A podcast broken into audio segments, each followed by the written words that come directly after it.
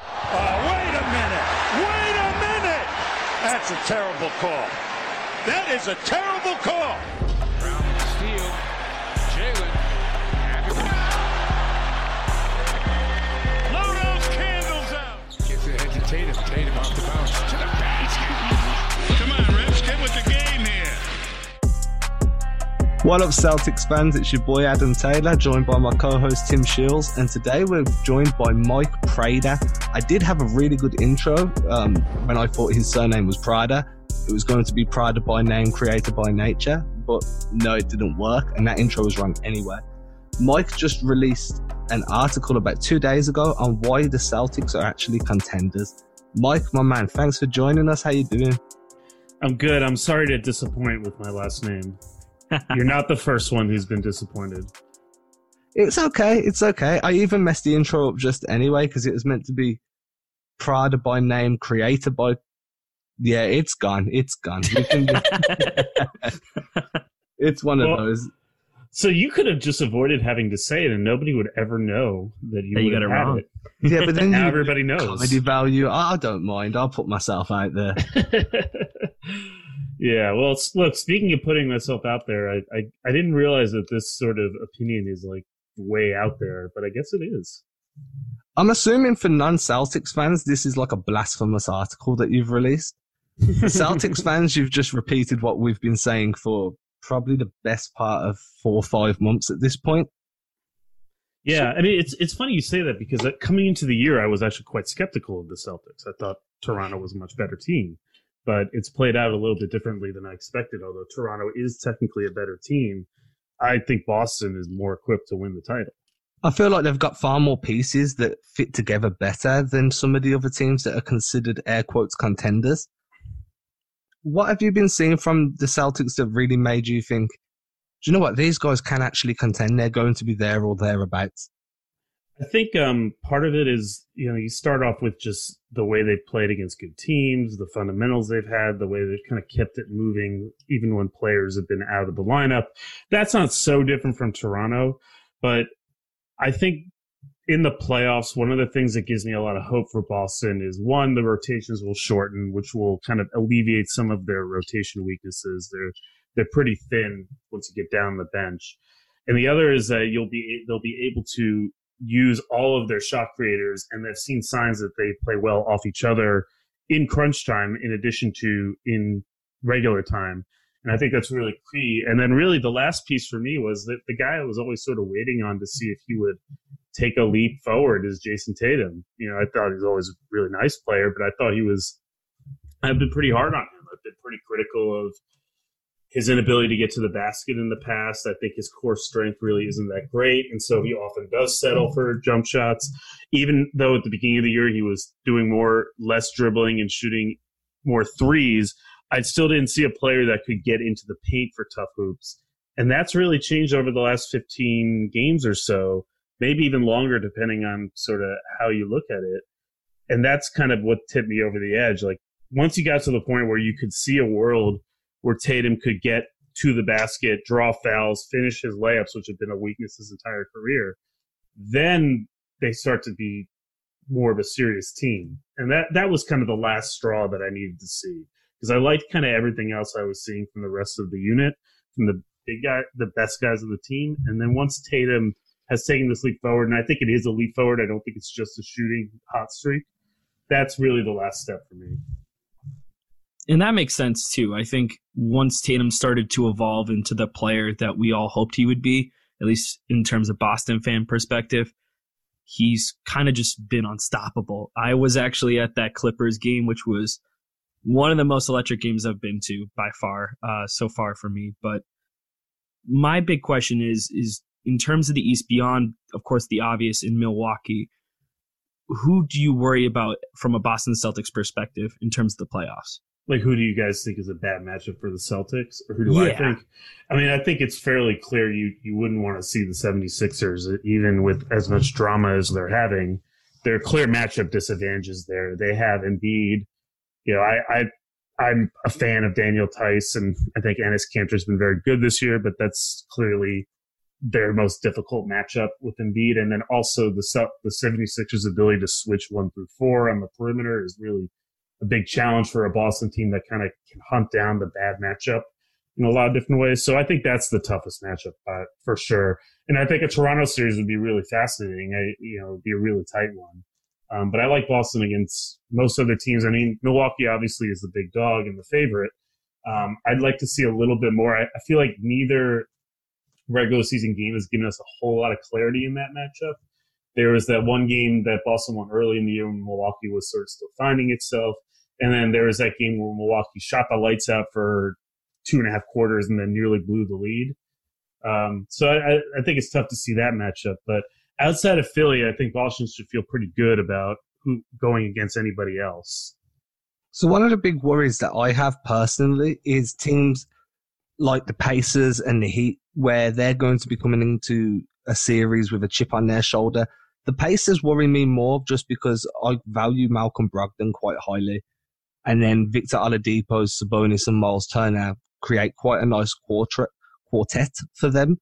So that does worry me if they were to be in like the third seed, which is possible with the way Toronto are playing.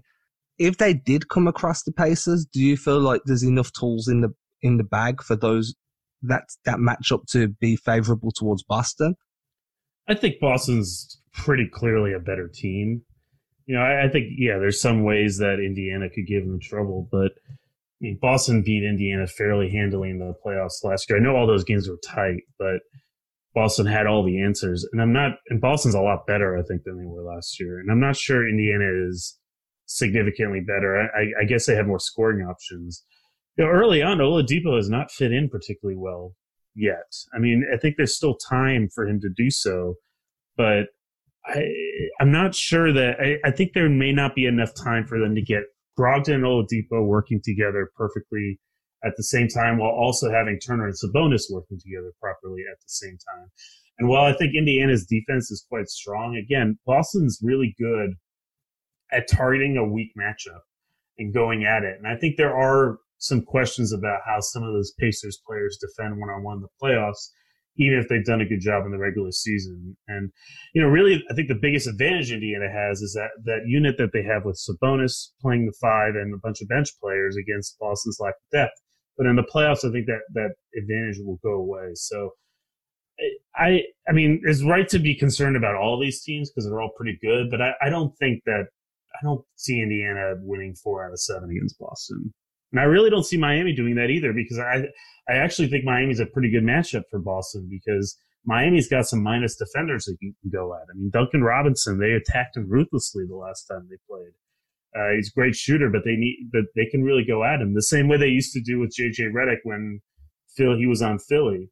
Um, and I think Boston's got a lot of options to stop Jimmy Butler. I think they can put a handle on Adebayo. I think that's a good matchup for Boston. I think again the, the one that it would scare me is still Philly. I think there's reason to be scared of Philly in some ways, especially in the way that it, they matched up with them so far this season. I think Philly's the one team that's kind of had Boston's number, and they're not going to face off. I think for the rest of the season now they've wrapped up the season series, and Philly took that three one. Outside of just the concern with Philly, you were talking about the shortening of the rotations. How many men do you think that's going to be? Do you think it's going to be like an eight man rotation or a nine man rotation? And who do you think is going to be the key rotation pieces coming off the bench? Yeah, I mean, you've got what the five starters, um, assuming they're all healthy. Smart is obviously going to play a ton. He's essentially the sixth starter. And then Kanter is going to be there, play some minutes as sort of the foil to Theis. And I think you really are looking at one more guy that's going to be a part of that rotation. I think right off the bat, it'll probably be Brad Wanamaker, and he's been a key part of the rotation so far. And then it's just sort of can they get something out of one other guy every so often? I know Grant Williams has played a lot recently. I would be worried about him in a playoff series where they're just going to sh- dare him to shoot. Um, so that might be a concern. But they have a few other guys that if one of them pops in a given game, you put them in the rotation. But I, I mean, I think Boston's best chances if they tighten that thing up to really eight players. Um, and then they use some of their shot creators to sort of buttress up some of these bench units. I think that's the one thing that plays into Boston's favor by having, you know, wings that you can play in multiple lineups. You can still switch Hayward over to your bench unit with Marcus Smart, or you can have Jaylen Brown and Jayson Tatum and Hayward be out there at the same time while you let Kemba get some rest on the bench. So the fact that they're able to stagger all these guys helps mask some of their inefficiencies with their bench unit too. Especially in the playoffs, you get more rest. yeah, and that's that's gonna be big. Yeah, it's a big help for them. I think I think you look at a team like Toronto. Toronto is a terrific team, and they have just so many different options. You know, but if everybody is healthy and you've got the days off, I think that advantage will be mitigated. That's really Boston's best shot against Milwaukee as well. You know, is that Milwaukee's just got so many different guys that they can play, but they have to pick five of them to play most of the minutes. And I think with Boston too, I don't like you were saying before, it, it, took a little bit of a turning point in the season for the Celtics kind of to be even in this conversation. Um, and it was brave of you to put it in the article too, but I don't think anyone expected Enes Kanter and Daniel Theis to be able to do what they're doing right now, right? It, I think they've just been a perfect fit for what they've needed, especially when you consider the cost. Yeah, I guess it, it depends on sort of what. In some ways, it we cannot really judge those guys until the playoffs because anyone who was saying that, oh, I'm not sure if the Celtics have enough up front, wasn't really talking about how they would get by in February, right? You know, and I, I think Theis has been a lot better than people than expected. I think Kanter is kind of doing what Kanter does. You know, he's a good offensive rebounder. You use him in certain lineups. He gives slips into these spots in the zone, and he's a problem in pick and roll. Um, that's no different than the Kanter that made the Western Conference Finals support from last year. With Theis, I think he's shown a little bit more game skill game than he had, but I think he's always had some of these sort of skills that add up to something more the screening, uh, the defensive uh, positioning, and all that.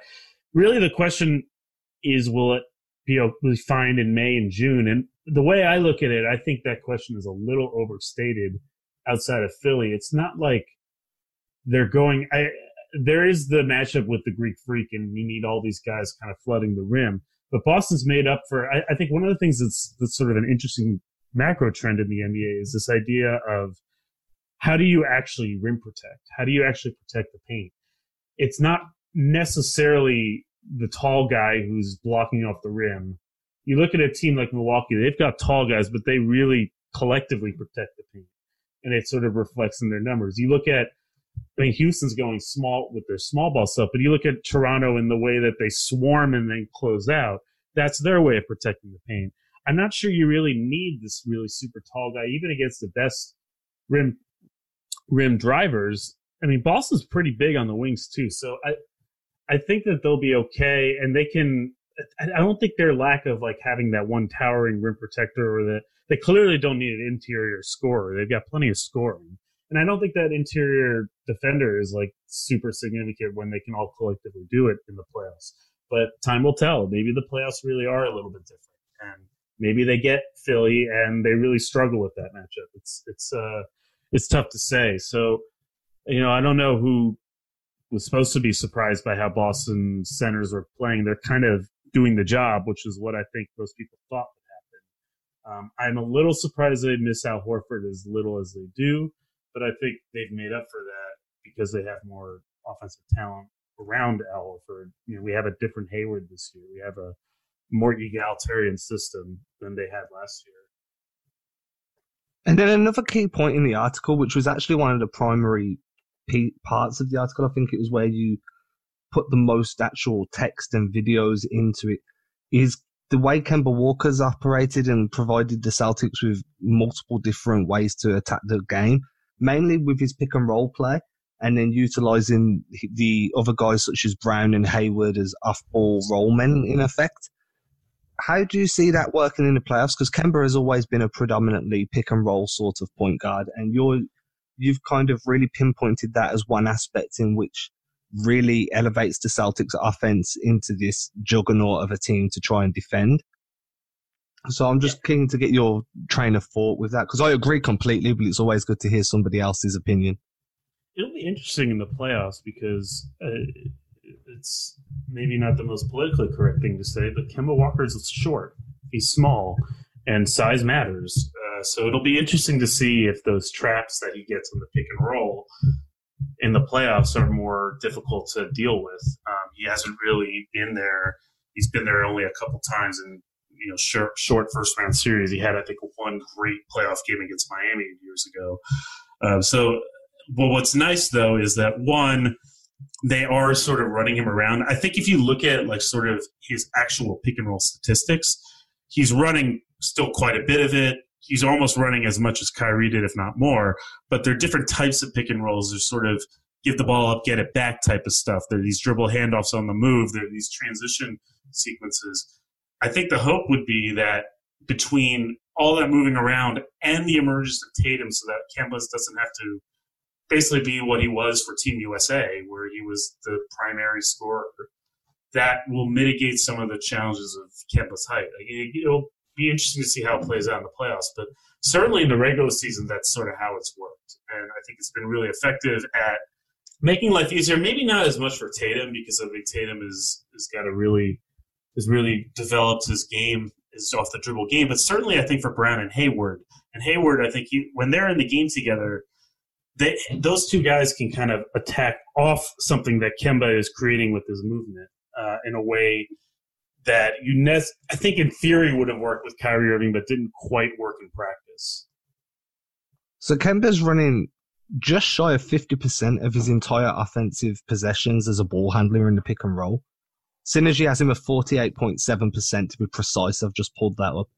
The yeah. one thing I wrote about recently, which r- kind of piggybacks off the, this discussion anyway, is how they're using guys such as Brown, Hayward, and predominantly Daniel Theis in slip screens. So they'll be set. Kemba will be doing like a, a hard stagger, and then he'll divert and run guys straight into the screen, at which point the screener will slip and get that easy lane to the basket. And that's been cash all year. I don't know whether they'll be able to maintain that once teams are actually scheming for them and they're in game three of a, of a series. But those options that he is giving them and the amount of ball handling on the team that can bail Kemba out if he does get trapped does give them some certainly more offensive weapons. The only thing that does worry me is the Celtics this year, and the same as last year, have been prone that when they're down, they just start jacking up threes to try and get back in the game. That is the only negative thing that worries me. If they do find themselves down early, that it's going to be the Marcus Smart show jacking from deep, or it's going to be just try and shoot yourself back in instead of, as Brad likes to put it, hitting singles. Does that do you does that concern you at all? I mean, I think the the three point shooting is sort of like a, like the barometer of the whole team. I mean, at the beginning of the season, I remember thinking after I was watching them, and you know, I think Celtics fans weren't too thrilled with the way I put it, but it felt like they're they would just have their offense would just sort of create all these off the dribble threes. They would just not have a lot of drives to the basket, regardless. It's just you look at the skill set of the players, and it would just sort of be like some nights they hit them, some nights they don't, and it would be very inconsistent.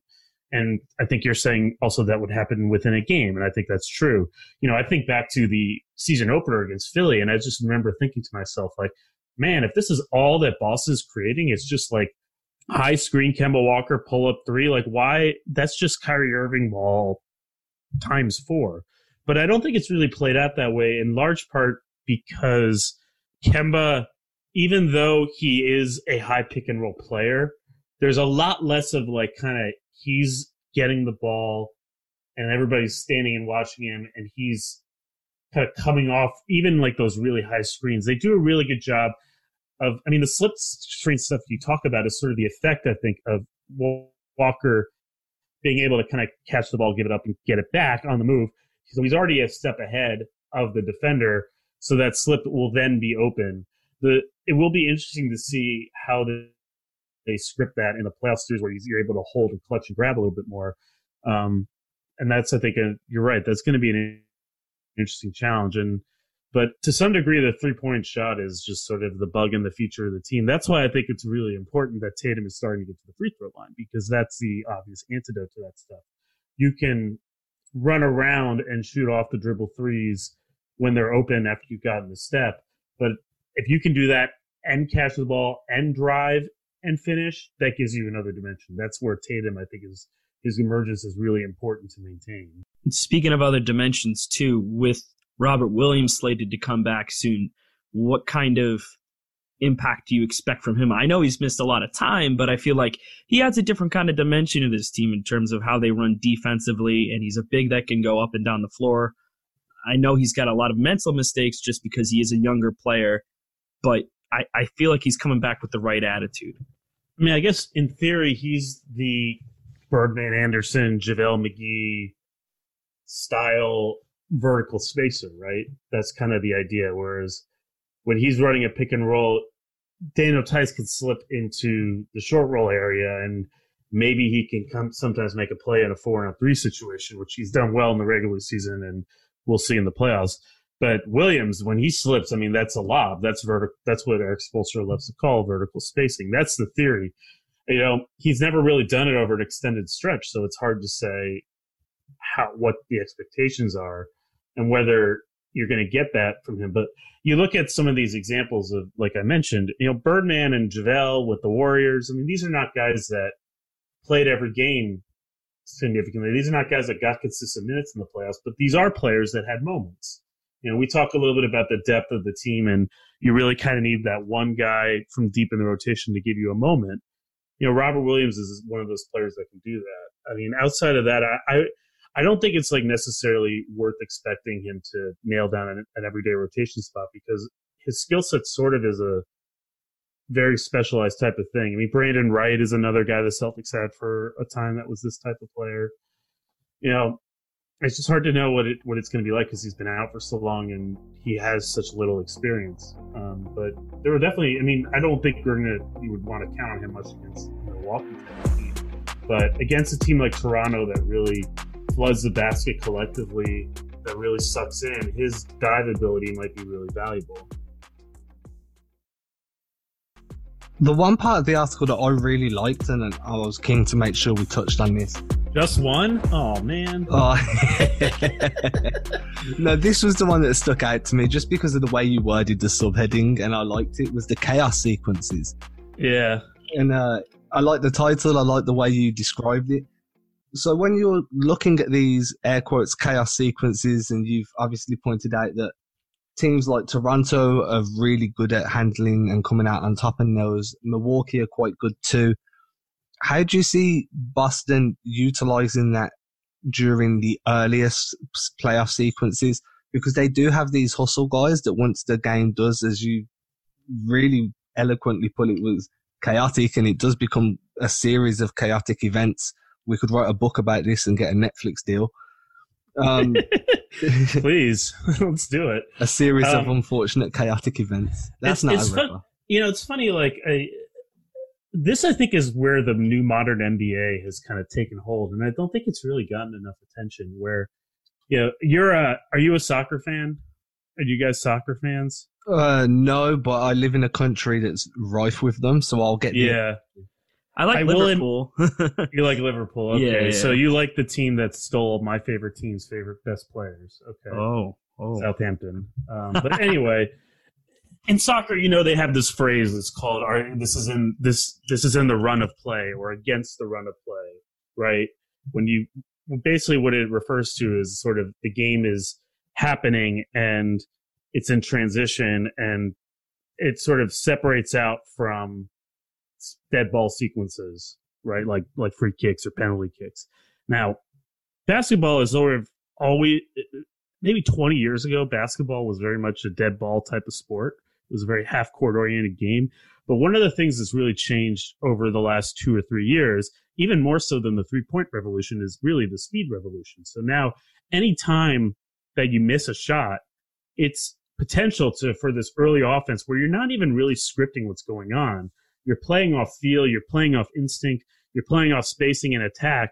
And I think that I think that it started with I would say it started with the Warriors and it continued. I thought Toronto was just brilliant at this last year.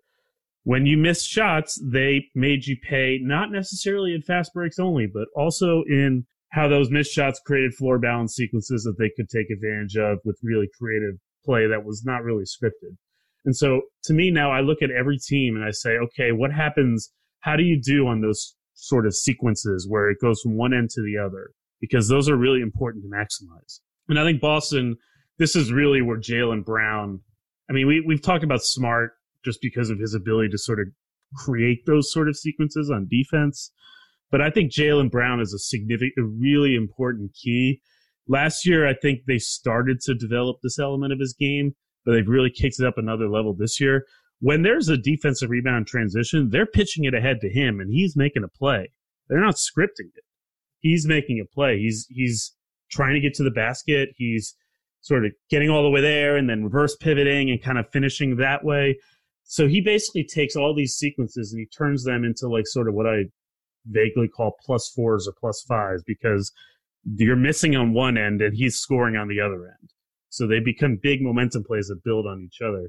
So I think any team has got to be good at that stuff. And Boston's best chance of being good at that stuff is Jaylen Brown's development. And like I said in the piece, third in the league in fast break points per 100 possessions, at least as of the All Star game.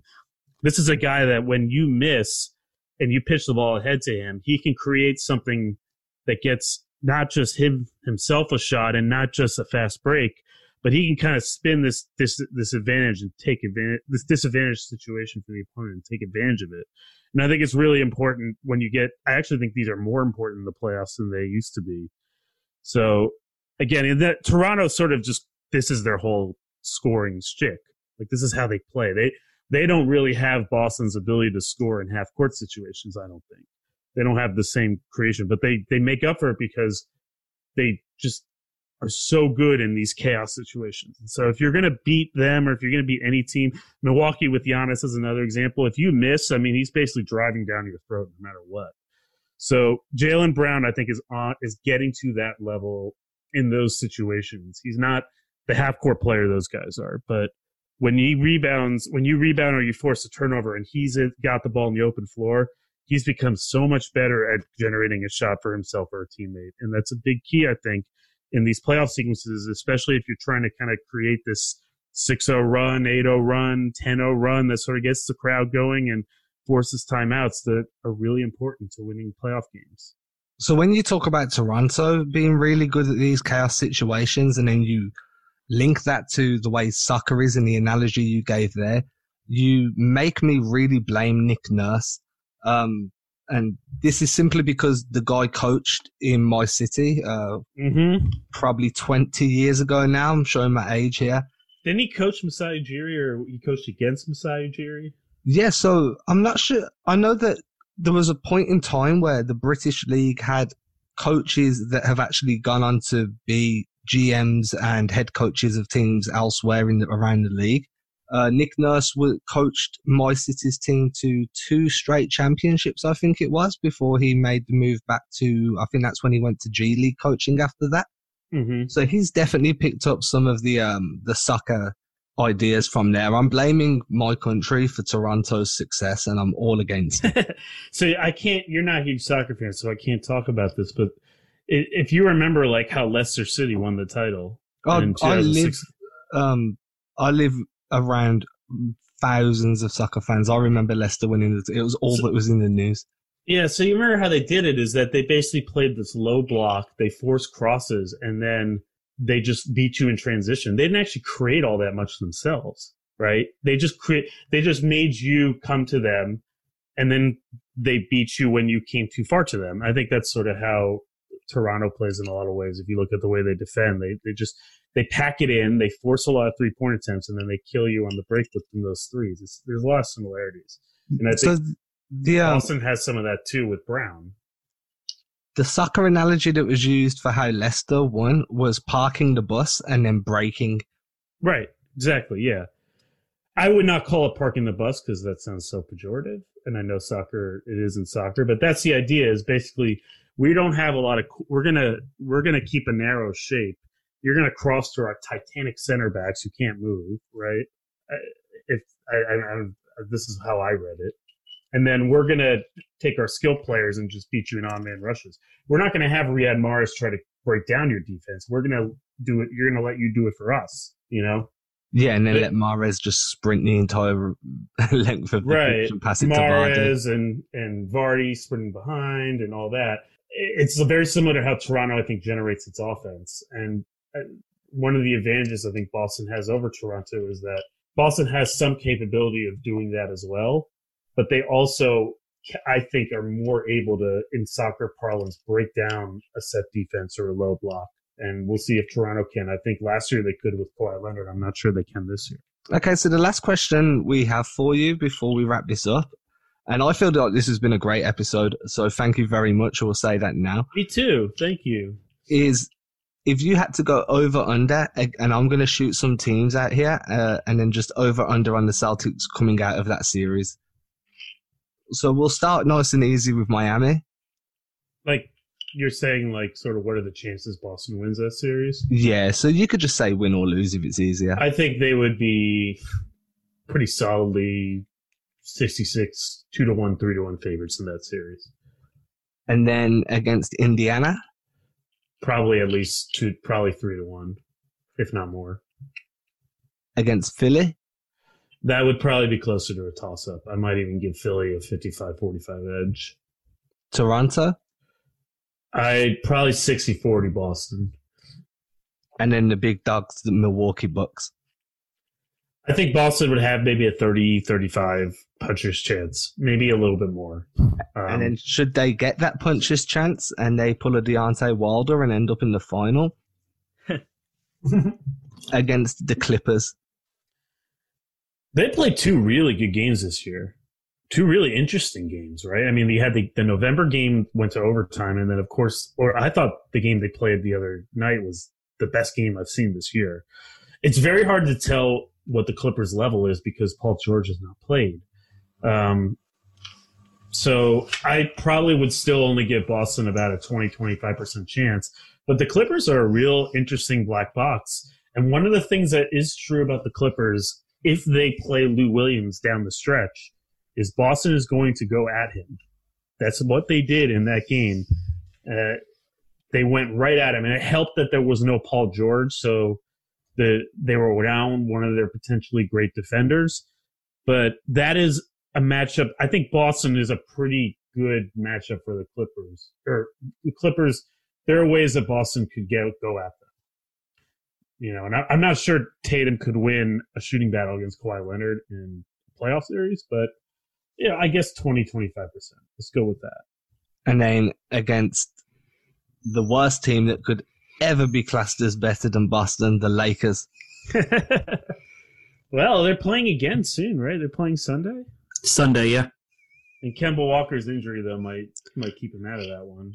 They're saying he's still possible for it, but the fact that he's got to get his knee drained is not great. He also got a shot in it, and on top of that, he went past his minutes restriction.